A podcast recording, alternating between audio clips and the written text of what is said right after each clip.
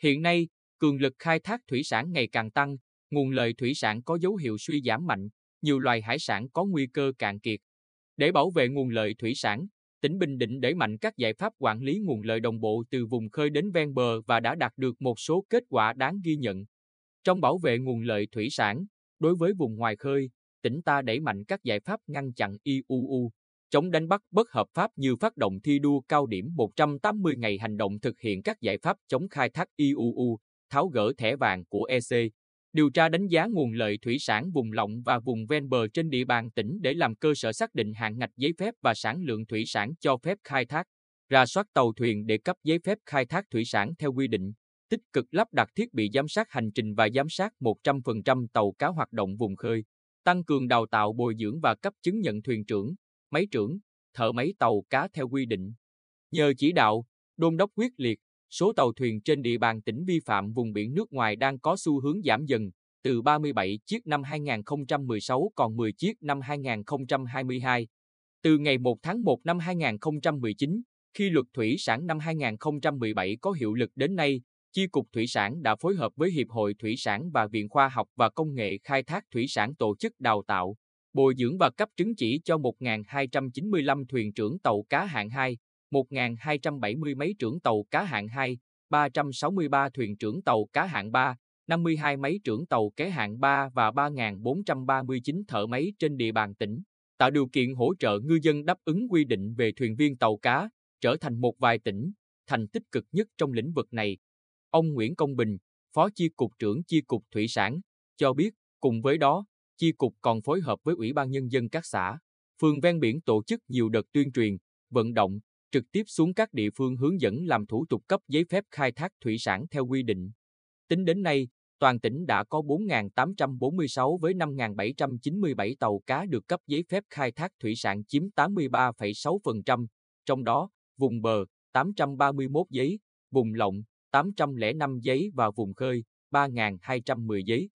Để hoạt động khai thác ven bờ phát triển ổn định mà không gây cạn kiệt nguồn lợi thủy sản tự nhiên, ngoài sự quản lý của các ban, ngành chức năng, vai trò của cư dân ở khu vực này cũng rất quan trọng. Việc hỗ trợ để người dân tự nâng cao nhận thức, trách nhiệm bảo vệ nguồn lợi thủy sản được tổ chức thường xuyên. Liên quan vấn đề này, ông Nguyễn Hữu Hào, Chủ tịch Hiệp hội Thủy sản Bình Định cho biết, từ năm 2005 dựa trên ý tưởng về phong trào toàn dân tham gia bảo vệ an ninh Tổ quốc, ngành thủy sản tỉnh tham mưu Ủy ban Nhân dân tỉnh ban hành chỉ thị thực hiện phong trào thi đua toàn dân tham gia bảo vệ nguồn lợi thủy sản. Sáng kiến này của tỉnh Bình Định được Trung ương đánh giá cao và tổ chức phổ biến đến nhiều tỉnh, thành trong nước. Đến nay sau 17 năm thực hiện, phong trào đã lan tỏa sâu rộng đến 31 xã phường ven biển, đầm trong tỉnh, đạt được nhiều kết quả khả quan. Tại nhiều địa phương, các cấp chính quyền, hội đoàn thể sáng tạo nhiều hoạt động phù hợp. Đặc biệt, nhờ động viên, tuyên truyền thường xuyên, phối hợp tuần tra kiểm soát xử lý vi phạm nên nhận thức của người dân có nhiều chuyển biến rõ rệt.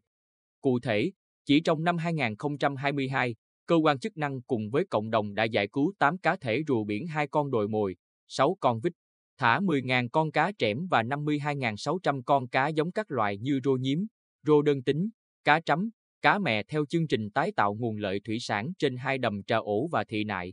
Cùng với đó, mô hình quản lý nghề cá dựa vào cộng đồng cũng được Chi cục Thủy sản chú trọng thực hiện. Ông Trần Kim Dương, Phó Chi cục trưởng Chi cục Thủy sản, cho biết Bình Định triển khai thực hiện đồng quản lý bảo vệ thủy sản từ năm 2007 cho 11 mô hình với 20 xã, phường tham gia. Sau khi luật thủy sản năm 2017 có hiệu lực, Chi cục tiếp tục phối hợp với các đơn vị liên quan rà soát và kiện toàn các mô hình đồng quản lý trên theo luật thủy sản. Hiện nay, các mô hình đồng quản lý trong bảo vệ nguồn lợi thủy sản ở khu vực biển Vịnh Quy Nhơn Nhân Lý, Nhân Châu, Nhân Hải, Gành ráng được Trung ương cũng như nhiều tổ chức quốc tế đánh giá rất cao do có tác dụng tốt, bền vững nhờ gắn kết mật thiết với sinh kế của cư dân. Thực tế cho thấy các mô hình đã góp phần phục hồi hệ sinh thái rạn san hô, phát triển sinh kế cộng đồng bền vững gắn với du lịch sinh thái, nâng cao nhận thức cộng đồng trong bảo vệ môi trường nguồn lợi, bảo tồn rùa biển, hạn chế tình trạng khai thác bất hợp pháp, không báo cáo và không theo quy định.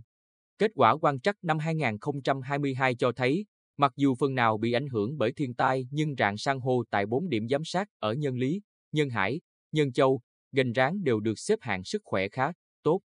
Nhân lý có độ phủ san hô sống cao nhất đạt hơn 62%, tiếp đến là nhân hải hơn 36%, gành ráng 30% và nhân châu duy trì 23,1%.